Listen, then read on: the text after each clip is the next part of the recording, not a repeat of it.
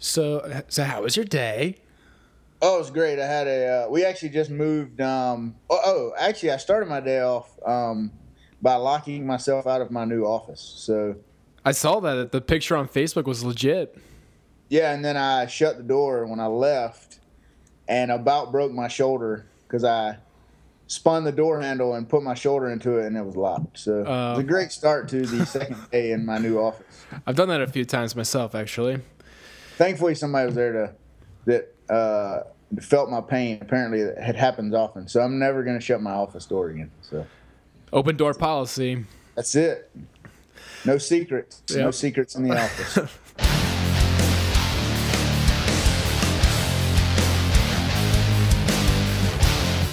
This is Kevin Som. You're listening to the Heads and Tails podcast. We share stories of perseverance and inspiration in sports and in life. So, thanks for tuning in to episode 12 of the Heads and Tails podcast. I'm with Alex Short. He's an adaptive CrossFit athlete and a huge Alabama fan. And I met Alex at the Working Wounded Games a couple weekends ago uh, near Washington, D.C. And to be honest, I've never met anyone that I immediately just liked uh, as much as I liked Alex. Uh, he has got a, a, great personality and he definitely busted his ass at this competition. So, he's going to tell us about how he was born with a, is it a congenital hand deformity? Is that what it, the diagnosis is? I, I don't actually.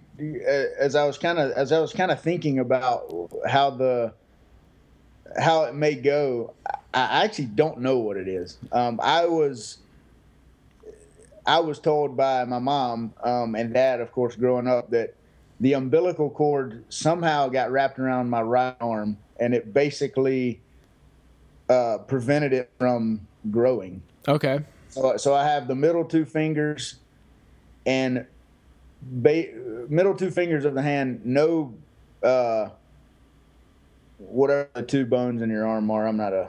I don't know anything about the, the human body, but either do I. Forearm or I don't, I don't yeah, know. basically I don't have those, and then and then I have the. Uh, I'll, I'll go with humerus. I believe is what the other, the other bone in the arm is, but it's basically humerus, and then, um, and then the, the two middle fingers okay sort of formed into a hand. I really don't know what it what the technical jargon is, but so what do you say? Uh, I I say I, that I have a deformed right arm. Okay, all right, we'll go with that. Um, so do you know what like the prevalence of this uh, of this is? Like how many kids are born like with that? I have absolutely no idea, none whatsoever. Um, I in in my lifetime, I there was one other um, in elementary school. Uh, there was one other um, person who had similar. Um, it was it was a little bit different of a deformity, but it was a right arm deformity also. Um, and then um, through obviously the competition that we'll get to later, um, I've noticed that it's obviously way more prevalent than I ever thought about or knew about growing up. So. Right. All right. Cool. Um, so, do you remember the moment that you remembered that your your hand was different than your friends? Um, a little bit. I tried to play it to my advantage. So, the this the town that that I grew up in, um, Gadsden, Alabama, very small town. 50,000 people, maybe. Um, and most of us, and I say us, just my group of friends, went to elementary school, high school, middle school, all, even college. A lot of us went to college together. Um, but soccer growing up was really the first, I guess, memory. I played under six soccer. I played, I started playing when I was four, and a bunch of us played together. And um, I always kind of, always knew that something was different, but I think that big credit to all my friends growing up. They it was never um, it never, was never treated you different. No, it was always I was always you know one of the guys or whatever. But um, in soccer, it was always funny because one of the earliest memories I that I have of soccer, and, and again we can get into it a little bit later, but I always tell the story because I think it's funny. Um, I got the, the, ball was kicked at me, and I, I, I, stuck my right arm out, and it hit my hit my right arm, and the ref called a handball. Right in the middle, you know, there's hundred people there, maybe parents, kids, the whole. There's kids uh, playing on the field next to us and all that. Right. And he he stops play, calls a handball, and and I basically look at him and I was like, I don't have a hand, so How can you I call a know how you handball? Call a handball, and he just and, and he was he was a ref of somebody that refed us our whole life and knew ref my brother and sister and all that stuff, and he just dropped his head, shook his head, laughed, and kept going. I mean, it was just kind of one of those. The parents started cracking up. It That's, was that's funny. So did so you that- gravitate? I was about four years old, um, and I tried to use that excuse in the rest of my soccer days. It never worked. Um, I always called for handball because as I got older, I realized what exactly a handball meant. That it didn't mean Right. It just- involves your arm too, right? right. Yeah. But I tried to use it. It just didn't work. All right. So did you gravitate towards soccer because you didn't have to use your hands, or? Um, no, there's actually a running joke that I'm only good at sports that require two hands. It- I don't, I don't get it. Um, but like the bowling, darts, all kind of stuff like that. That you would think like I would gravitate towards stuff that I could just use my left hand, left arm. I'm really terrible at all of those things. All right. Um, soccer was just my brother played it. Um, my sister played it. My mom was actually my first coach. Um, she coached our under 16, so it was just it was a sport that we, as a family, all my siblings um, played. So that and golf were the first two. Because my dad and brother uh, are big golfers, so those were in, and we grew up real close to a golf course. I was fortunate enough to. My dad was a member of, so I got to play anytime I wanted to. So oh, that's cool.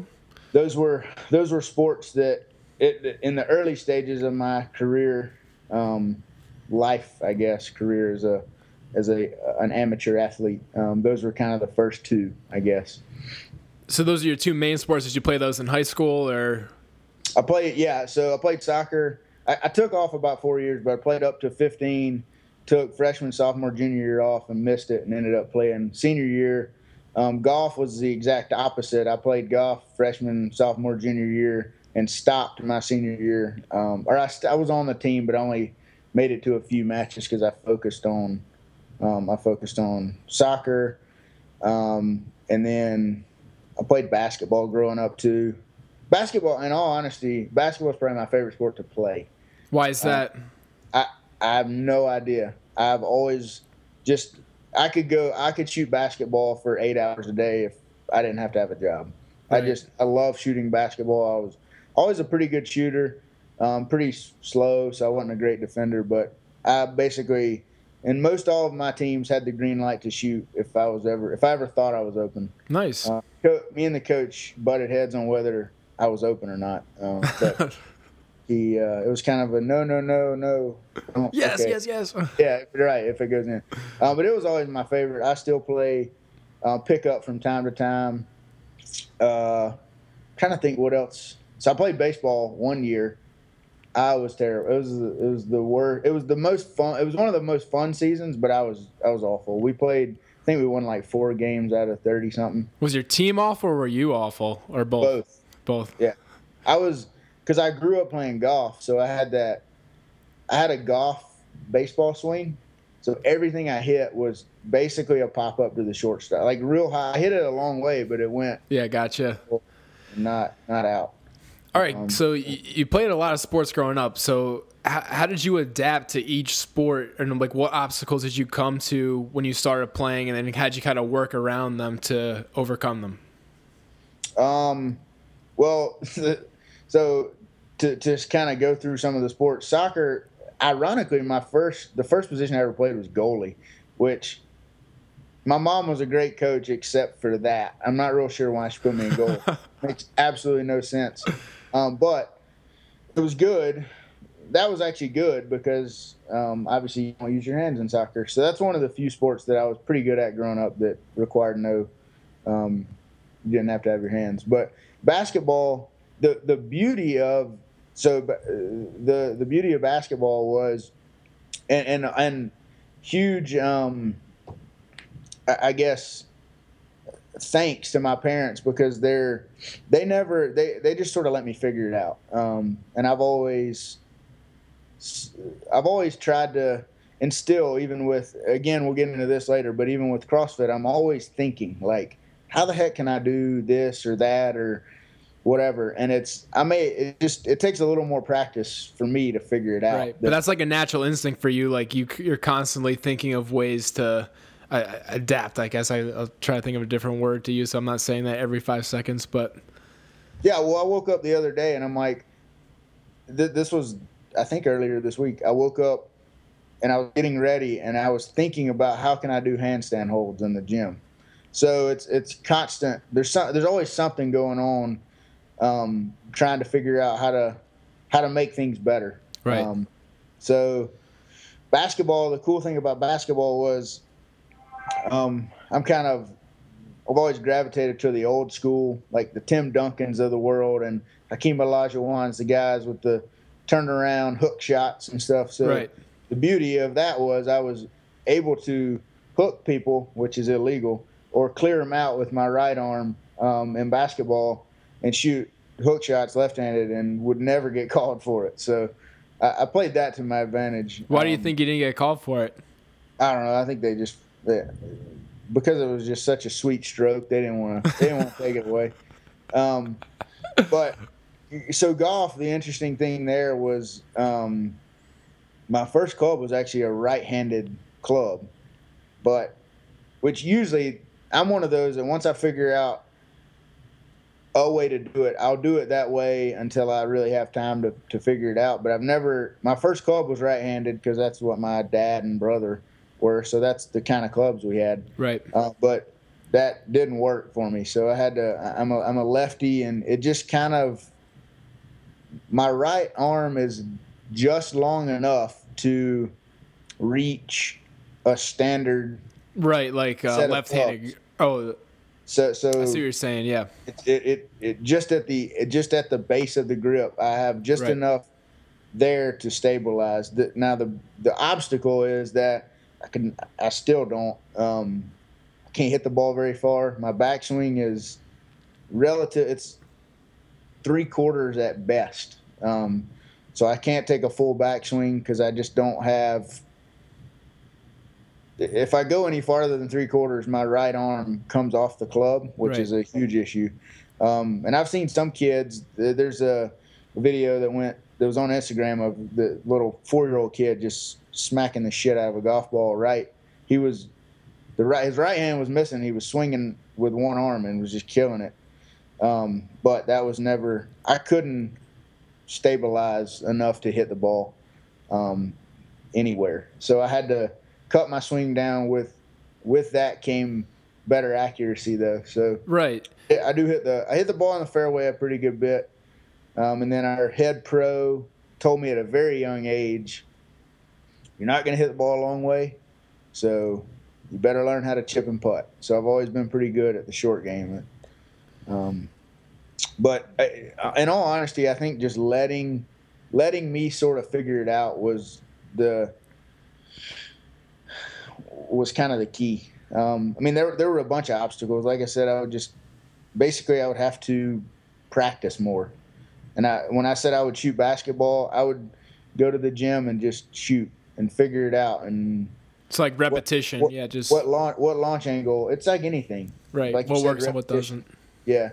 So it was. It took me a little longer and, and some things to get going, but it was. Uh, all in all, I've played just about everything, at least for a year.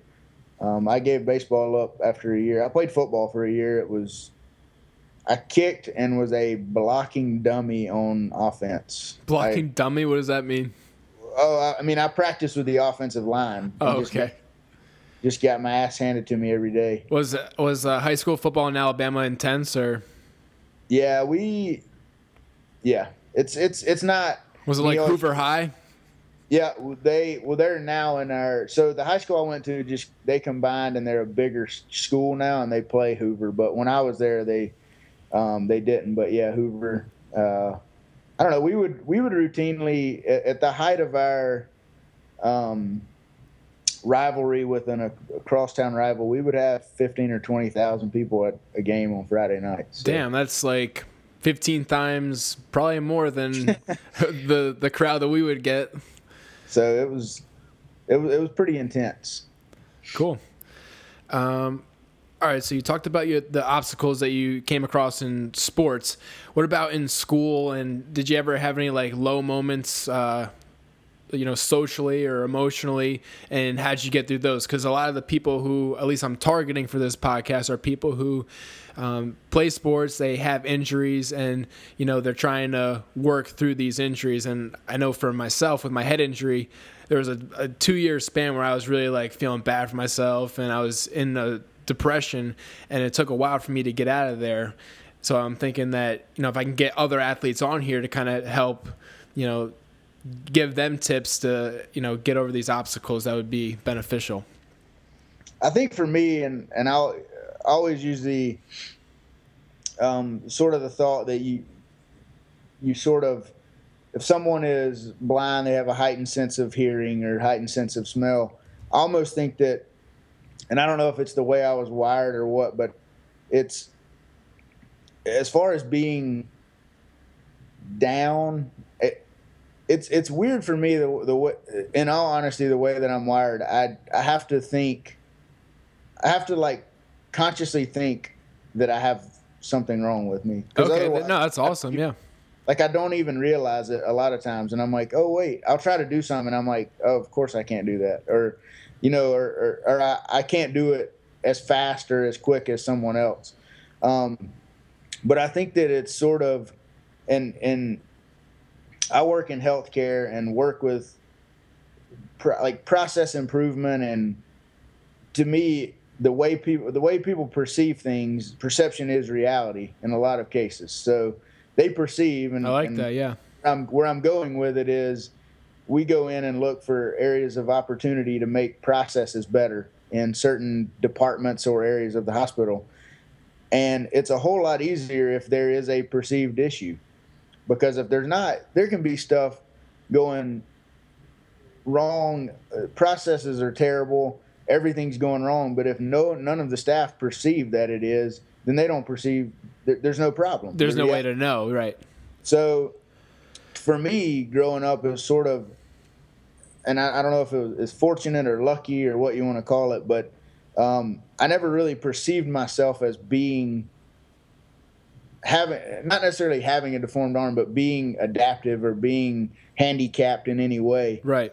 Um, therefore, it was my reality was that I wasn't, and I, and again, I, I to and not and I don't know that I'll I don't know that that'll necessarily help anyone that is going through um, anything. But what I would say was, and I've touched on it a couple times, is if you're the parent of someone who is born with something like that, sort of letting giving them the free rein to do and try anything they want and and help them to a certain extent but really kind of be hands off as much as possible to say basically to not tell them no um, like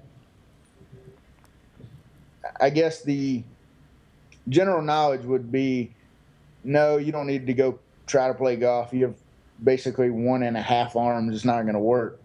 But instead of having that mentality, it's like not only not only do I think you can play golf, but here's a set of clubs and you know here right. Give them the tools to to try right. it out. Yeah, really uh, allow them to succeed. I guess is the is a thing. I, I, again, I've, I've, I generally have not a lot of stress, and I don't. It's I don't know why because I'm in a stressful environment generally, but um, not a ton of stress and not a ton of uh, really depression. I've never, thankfully, have never yeah, dealt with that. I've been around quite a few people who have, and am good friends with quite a few of them, and it's I I am very thankful daily that I, that's never been anything. Not to say it won't ever be, but um, it's never been anything I've had to to um, to deal with. But it, I think it's all because I. It's it's a lot about how you perceive things. Right. Um, if you you said perception is reality, right? Yeah, in a lot of cases. I mean, I, to me, it was I never perceived a handicap, so it that was kind of my reality. No, was, I really like that. I'm going to make that the title of this episode. I can I can do I can do whatever I want to, um, obviously within the law, uh, but I can do whatever I want to, and and uh, and it you know you also have to understand that if you can't do it, you just can't do it. So, what Like- kind of things do you come across that you just can't do? Well, handstand holds right now. All right. Um, the there's there's a lot of, and again, what we I know we'll talk about some CrossFit stuff, but there's been a lot of things that I don't get down in the dumps about, but they frustrate the hell out of me. Um, in even weightlifting in high school, um, I'd go to the gym, and, and when I was in really my whole life, I've done something in the gym of, some kind, and there's just certain lifts that I can't do, and it's annoying because they're they're they're good lifts or good movements that I just simply can't do. Like I'm never gonna. Um, I love hiking, but I'm never gonna go rock. Like I'm never gonna rock climb. Right. I I see, yeah. I see what you're saying. Yeah. There there's certain things like that honestly require two hands, Right. two arms that that I'm just never gonna do, and I just it, through sort of telling myself that it's just not something you're going to do.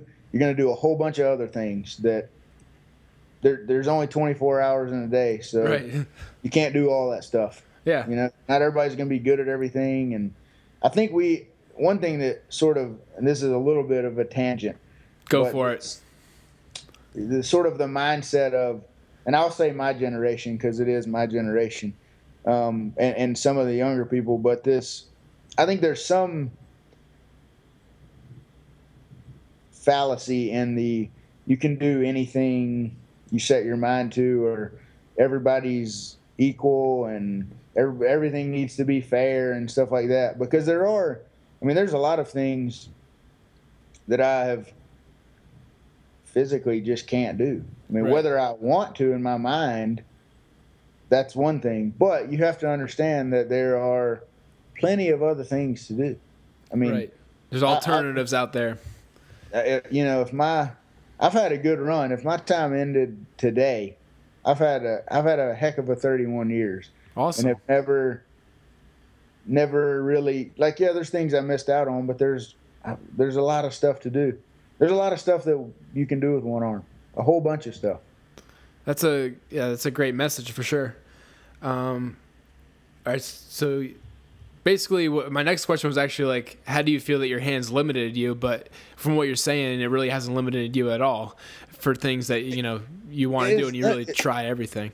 Right. It's limited me, but in that limitation, I again I'm realistic in my head because it's it's more about your head than it is your physical makeup. Your brain controls a ton. Right. So um, it's while it has limited me, I haven't perceived a limitation because I'm realistic in the fact that there are certain things I'm not going to be able to do, and I'm completely fine with that. Right. Very eloquently put. I like that. Um, all right. So, do you get? Does anyone like ask you questions about your hands that annoy you, or uh, like a couple episodes ago, um, Leanie Quinn, she was born with one hand, and she says that she has like religious people come up to her and like say, like, if you pray hard enough, your hand will grow, or something like that. So- Well, that's uh, no. I did, actually did listen to that podcast uh, after we talked. What'd you think of it? I thought it was awesome, and and you in it. I know your plan was to do a pre and post. Yeah, it didn't really quite work Uh, out, but It didn't work out. However, it kind of did because a lot of the questions that you ask her, as as I listened to it, and you ask her questions, a lot of her answers were would have been mine would have been very similar. okay, cool. of cases. So um, it did. It, it, it is sort of a pre and post with two completely different people, but with a Similar situations, yeah. Um, n- I've never really nothing crazy like that. Um, it is kind of, and again, I I sort of it's funny to me for some odd reason. I have a weird sense of humor, but kids, and I completely understand it. Kids walk by and they stare and they like run and tap their mom and they're like, "Look at him! Look at him!" Doesn't bother me a bit. Um, most of the most of the questions are a lot of the kids that they'll just come running right up and be like, "What happened to your hand?" Um, the greatest story I have about that is, and I do this often. Again, deranged sense of humor uh, is if I'm ever at the beach and somebody comes up and asks me what happened, I always tell them I got bit by a shark. Um, so, and that really sends them into a, those, especially the younger kids. They, I don't, they don't really know how to react to it. So, well, if the water's crowded, that's one way to get them out of the water too. Right. We, it, it just, I basically get asked, you know, what, what happened to your hand? Um, I, there are some people that are like, oh, I feel sorry for you. And I'm like, eh, you don't have to. That, that's going to do you no good. That, and I don't really believe you. Um, so, yeah, no, nothing, nothing crazy like, um, like she was saying with the with the religious people. That that's just weird. Yeah, right. I couldn't believe. That was like the. I, my assumption is oh, I'd probably tell those people off in, in some fashion. while, while I think I do think praying works, I, I don't. I'm not going to waste my time praying for that. Right. All right. All right. So let's talk about your decision to go to the University of Alabama and then eventually uh, the University of South Carolina. Yeah. So, um, Alabama, the Alabama part was pretty easy. Uh, grew up in Northeast Alabama. It's kind of a one or the other type thing. You're either an Alabama fan or you're an Auburn fan. Um, my dad went to Alabama. Um, sister got a degree from Alabama. Uh, and I was initially, my initial plan was to go to pharmacy school, um, which would not have been Alabama. It would have been Samford University, which is a, a private, um, a private university in Birmingham. Um, but I worked for a couple years in a pharmacy and just I didn't wasn't, really wasn't for you, yeah. No, that that that job is not what I wanted to do. I did I knew I wanted to stay in healthcare, um, but so I went to the university, still not really having made up my mind. Figured I'd go get my chemistry degree and roll into pharmacy school. Thankfully, came across uh, the health administration program director um, and and that sort of guided guided my change over into the business school. Um, and then took a couple years off, uh, moved to upstate New York, like real upstate New York, like Canada, twenty seven miles from the Canadian border. What were you doing up there? Uh, my brother works. He's the CIO of a hospital, and I did. I worked in their emergency department in registration. Okay. Um, which was as far as understanding healthcare working in an ED, you'll learn it quicker than you will anywhere else because that's the start of healthcare for most people. Right. People who who seek healthcare go to an emergency room at some point in time. Yep. Um, so that that was really cool, and and I learned a, I learned a lot there. I also learned that if I never see another snowflake in my life, I will not complain. Yeah, you're not used to that. Oh my gosh, it would two three hundred inches of snow a year. So, um, knew I wanted to go get my MHA, which is Master's in Health Administration. Um, applied to four schools, uh, got into three of them, and ended up moving to Columbia and going to USC. Cool. It was basically it would have been there or University of Oklahoma were kind of my the two that I was down to, and I know that I, it's just a little closer to home. Um, I had some family that lived here, so it was a it wasn't as it wasn't a tough decision, but yeah. one of my how- one of my buddies went there. I think I told you that, and I would go down there for spring break, and it was awesome. It was definitely like a good yeah, alternative to a, a, beachy spring break. Yeah, it's quite funny. the The people that live have lived here their whole life hate it. I've been here for five or six years, and I still like it. I still yeah. like it. Yeah. What do you like most about healthcare?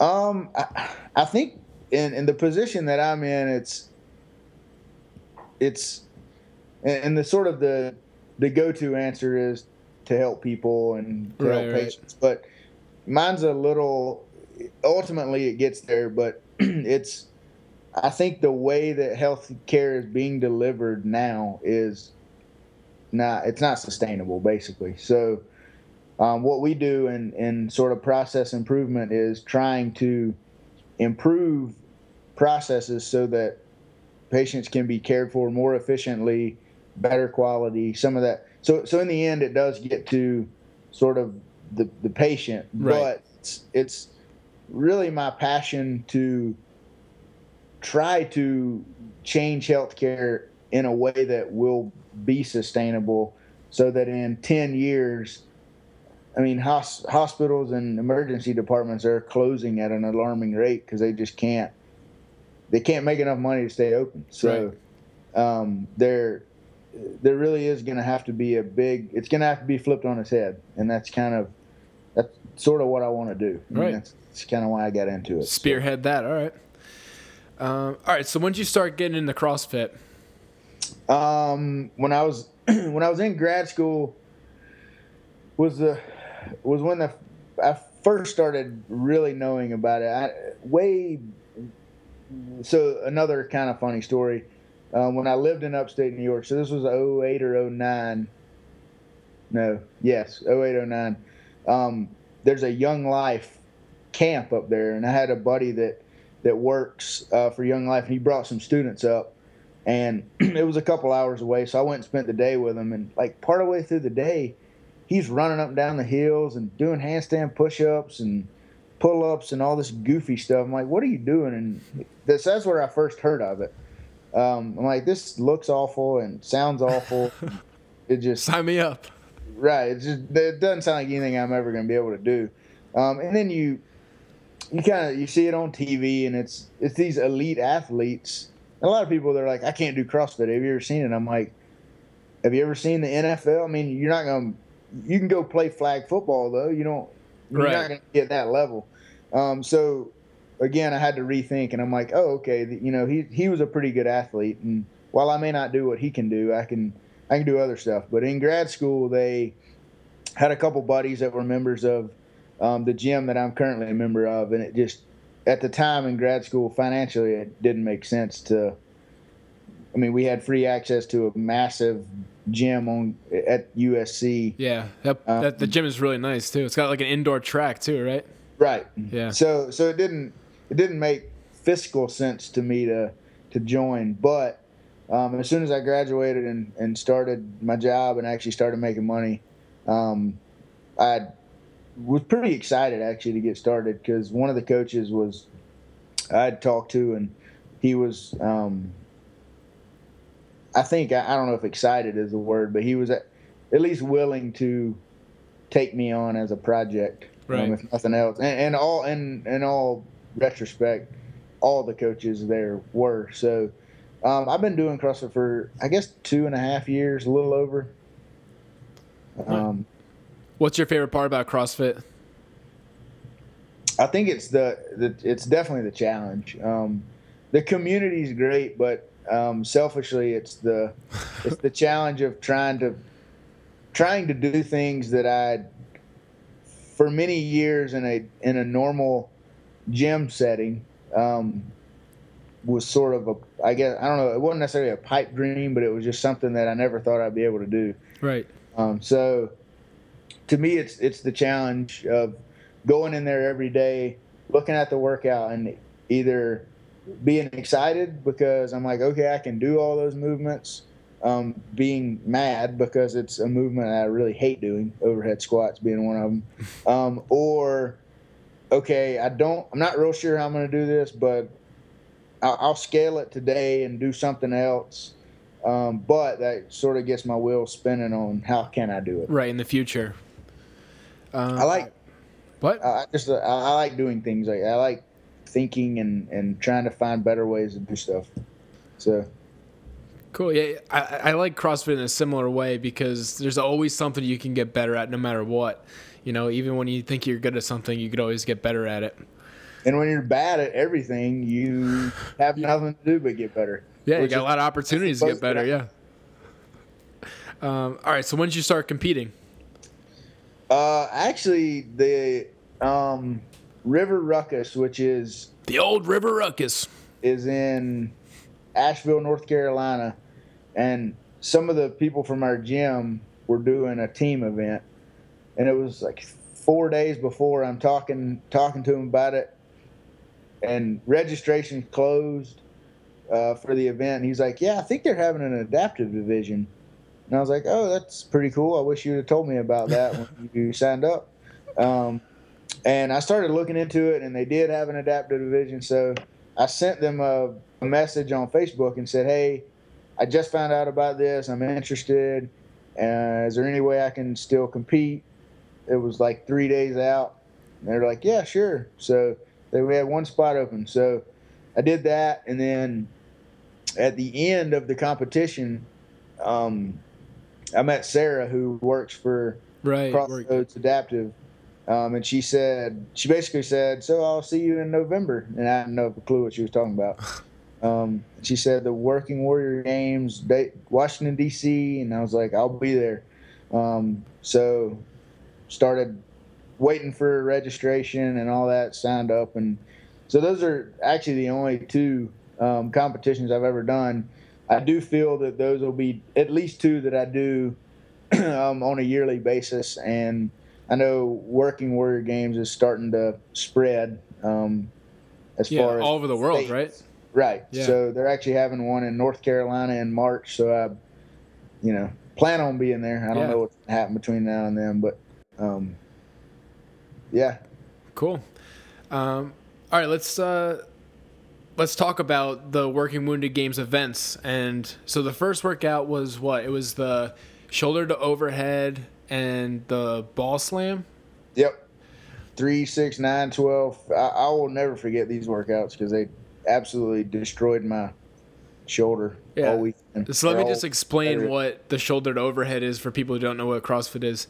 So basically, you got to take the a barbell from the ground, bring it to your shoulder, and then press it in some way overhead. Um, and then the slam ball, which is basically just picking up this heavy ball on the floor, lifting it over your head, and then slamming it down back on the ground. So what was what was difficult about that um, that workout, and how'd you ad- adapt? I'm uh I'm real bad overhead when it that- that's one of my deficiencies. I have terrible shoulder mobility and I'm not really that strong. Uh, so those are my two those are the two issues I have with the workout. Um, the weight was was heavy, but I, I knew I could do that many reps. Um, I think my problem was the biggest issue with overhead for me is when I take it from the ground, I when I clean it, I my hand so I pick it up in the middle of the bar for balancing purposes. Right. I clean it. My left hand, I catch it on my right shoulder, basically. Right. And my, my left hand moves out, and I I try to press it quickly. Well, the, the problem is I can't go touch and go because my hand is now not in the center of the bar. Right. I basically have to do singles the entire like I can't hang on to the bar because I'm not in the center. I see So that's saying, one yeah. that's one thing that's tough for me overhead. Um, that workout, the three, the six, and the nine felt okay. Um, and then about four reps into the twelve, it just smacked me right in the face. It was, it was tough, and and I, I I'm pretty sure it took me. I don't remember the exact time that he called out, but I felt real good after the nine, and it felt like the twelve and the fifteen rounds Just never ended. Yeah. forever. Yeah. And my hand was, I don't know, my forearm was shot, my shoulder was shot, my triceps were shot. Um, but it was, it was definitely my, my goal was to finish under the time cap, and I uh, accomplished that goal. So I was, while I finished nowhere near the top, I was still, Yeah. You still finished. that I finished it. Yep. Yeah. All right, what was the second workout? There was so many things going on at the same time. I had a hard time. So- like, So my second workout, and I will add that it was five hours after my first one. I, I re-warmed up about. it Four was a long day.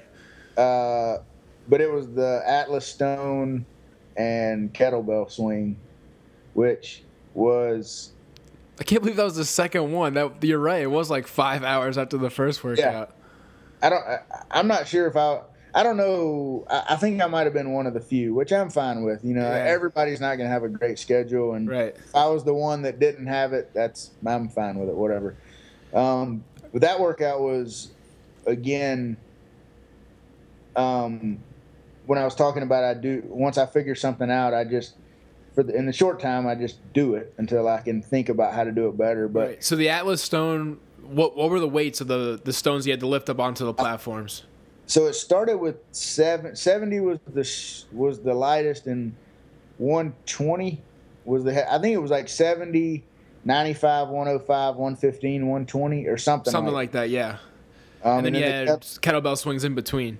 it was 70 70 pound kettlebells down to i'm not sure what the hacks were on the kettlebells um, it was real freaking heavy the first one down to this is over and this is a light kettlebell so it wasn't too bad Right.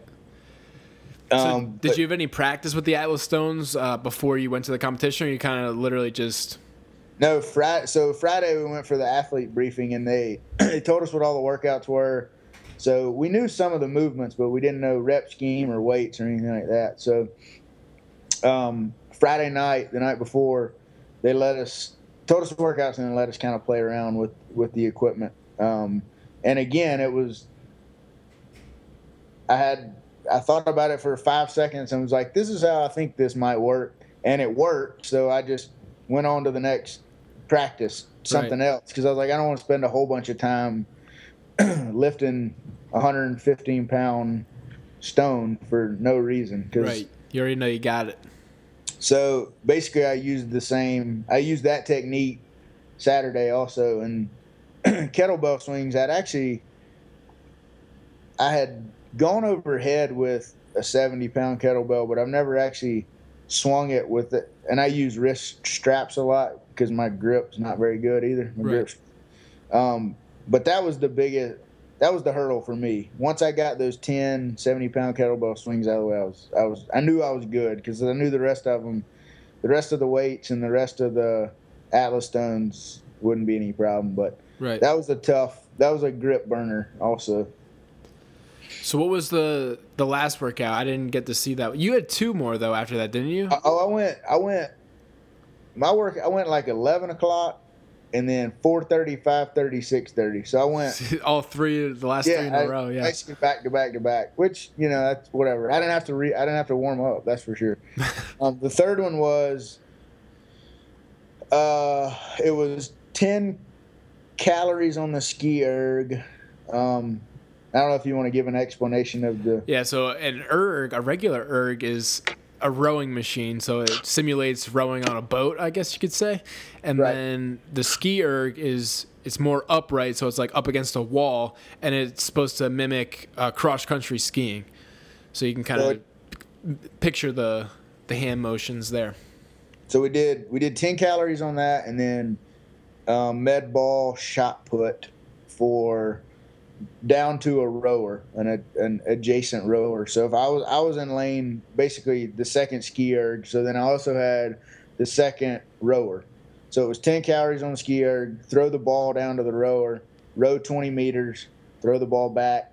Ten calories on. It was supposed to be twelve minutes. Well, I don't know that I'd be talking to you today if it was twelve minutes. I might have died. It was because they were running behind. They they only made it six minutes. and I, Okay, yeah. I halfway died. a big so difference. Twelve minutes, I would have wholly died. Um, but you get basically got a point for everything you. So ten calories, you got a point. Throw the ball, you get a point. Twenty calories on the rower, you get a point.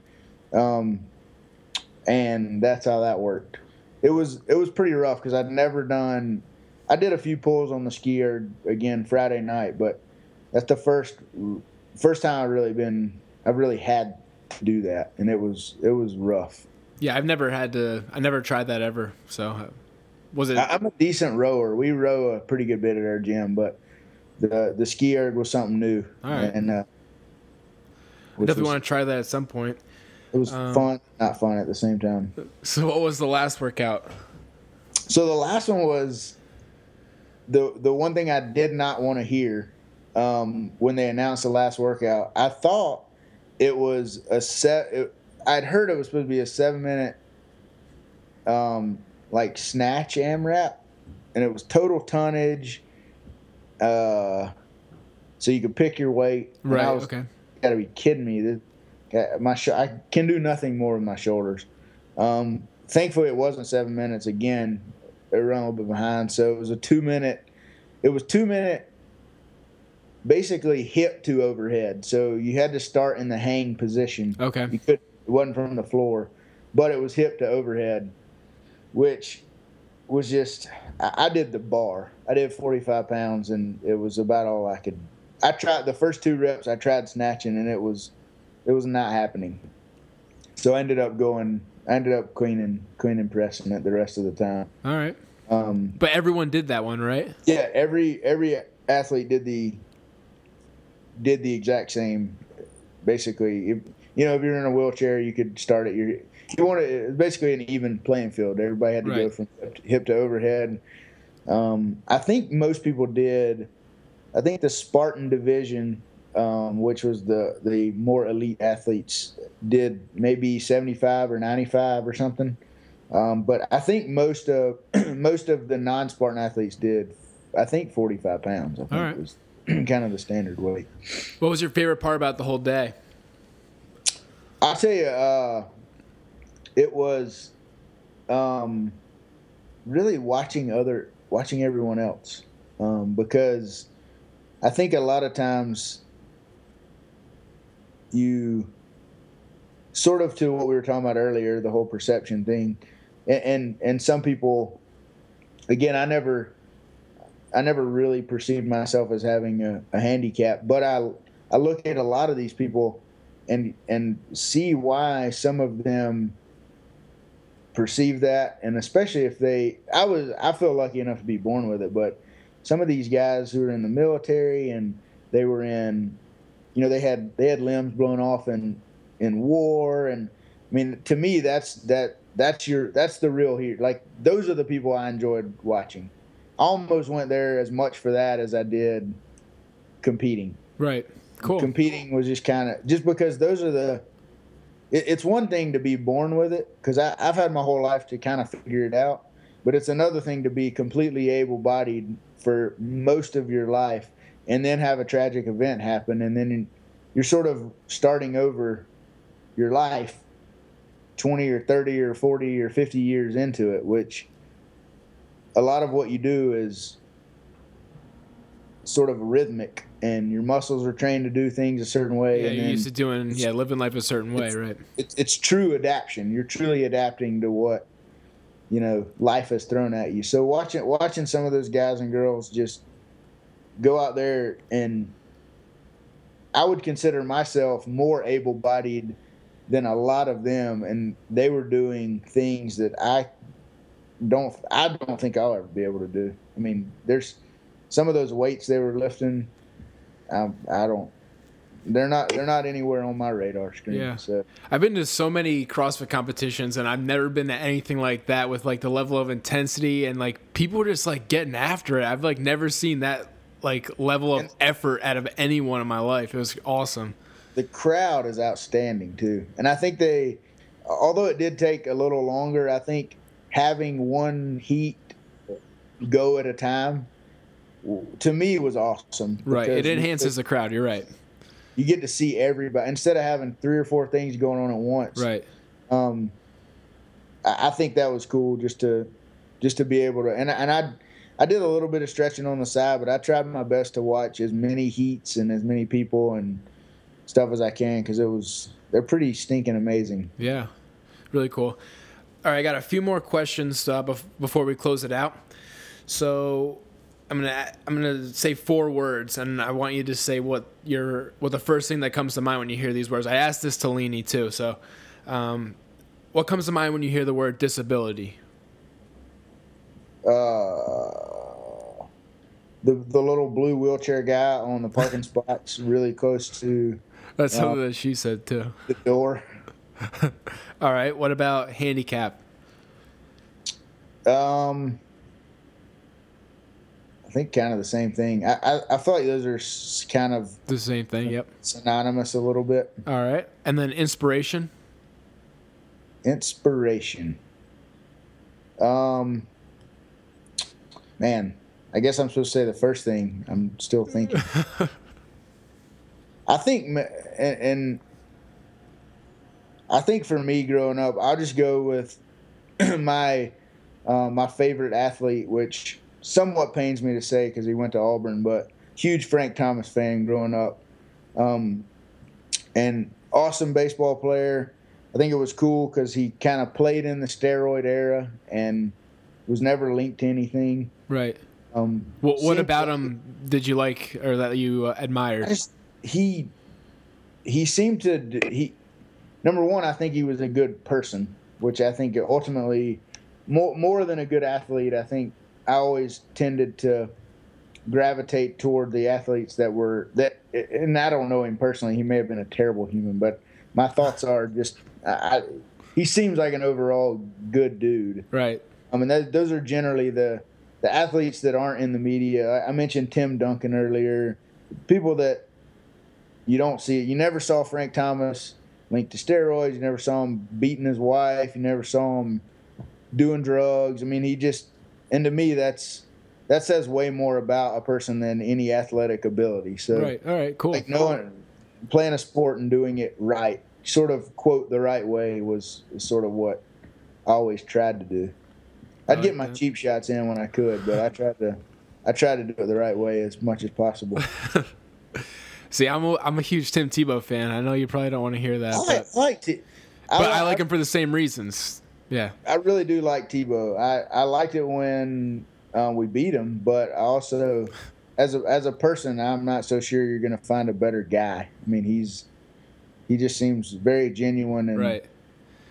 Yeah, I got the I interned for the Jets um, after I graduated from undergrad, and that was the year that Tebow was there, and I actually got to throw. I got to throw with him before practice one day. It was like I was like a giddy little schoolgirl. it was like the best.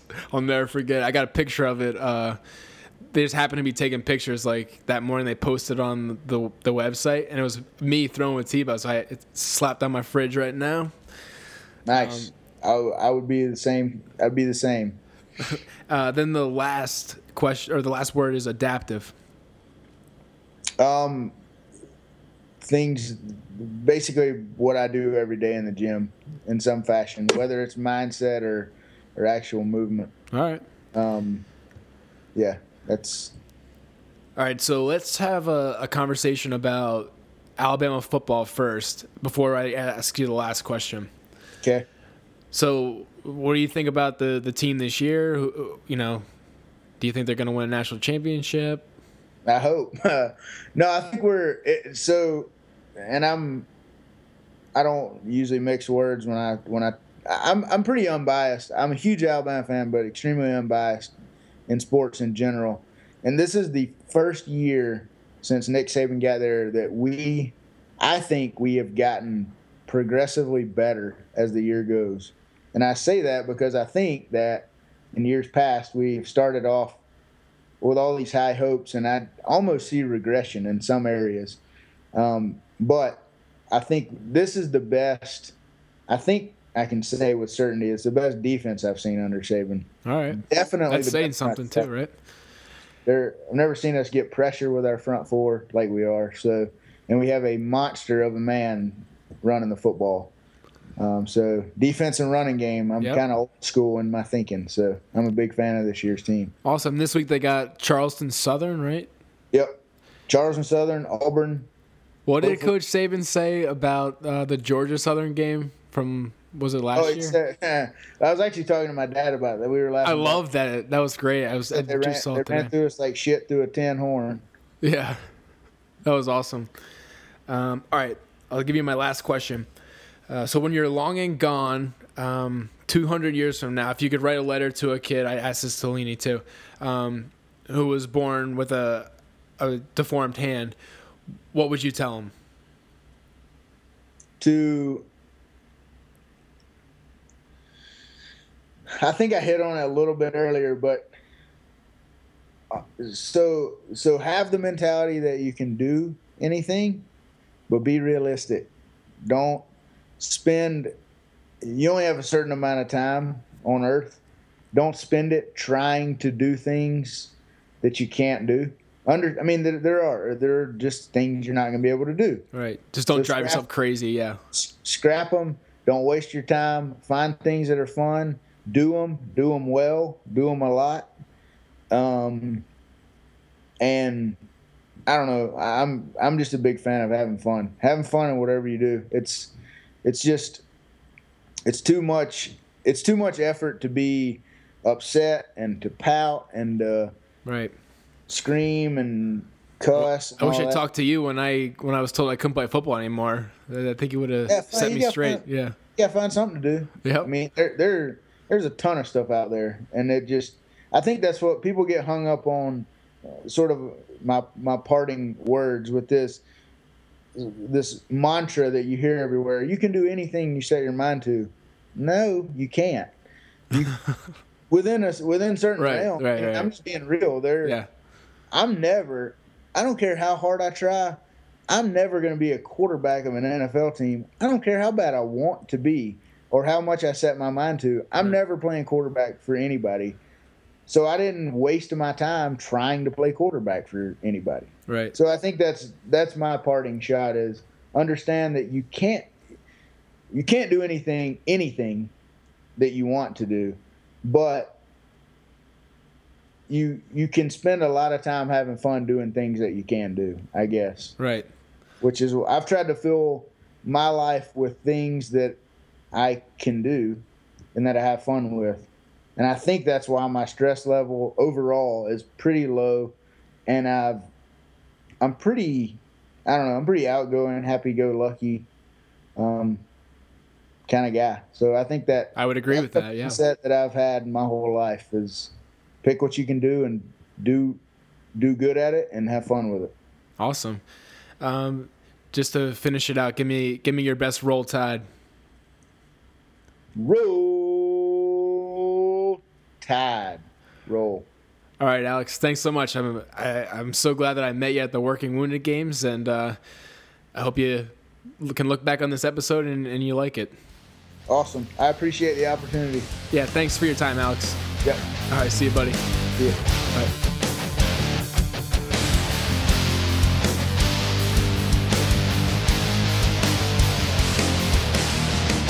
Hey guys, thanks for listening this week. Um, I heard that the weather might be getting a little frightful out there, and if you're by a fire, it might be pretty delightful. But in case you don't have any place to go, I thought of a few things you could do in the meantime. Uh, that first, you could start off by uh, following us on Instagram and also following us on Twitter now. I got a Twiddle hand, Twitter, twiddle, twiddle, tweedledee little, little. Okay, I got a Twitter handle, and it, they're both at at heads is in your head, the letter N, and then tails spelled T A L E S. But on Twitter, I couldn't get that handle, so I had to add a little P O D at the end. Um, so which is obviously short for podcast. And don't forget to subscribe on iTunes. And I, am really looking for that that first five star review. I want to do it myself, but I feel like kind of bad about it, so I might just do it anyway to kind of start a trend. But if you could be that guy to start the trend, I will give you the biggest air hug ever. And also, thanks for the continued support throughout the last 12 weeks. And remember that you can't always control what happens to you in life, but you can always control how you respond. See you next week.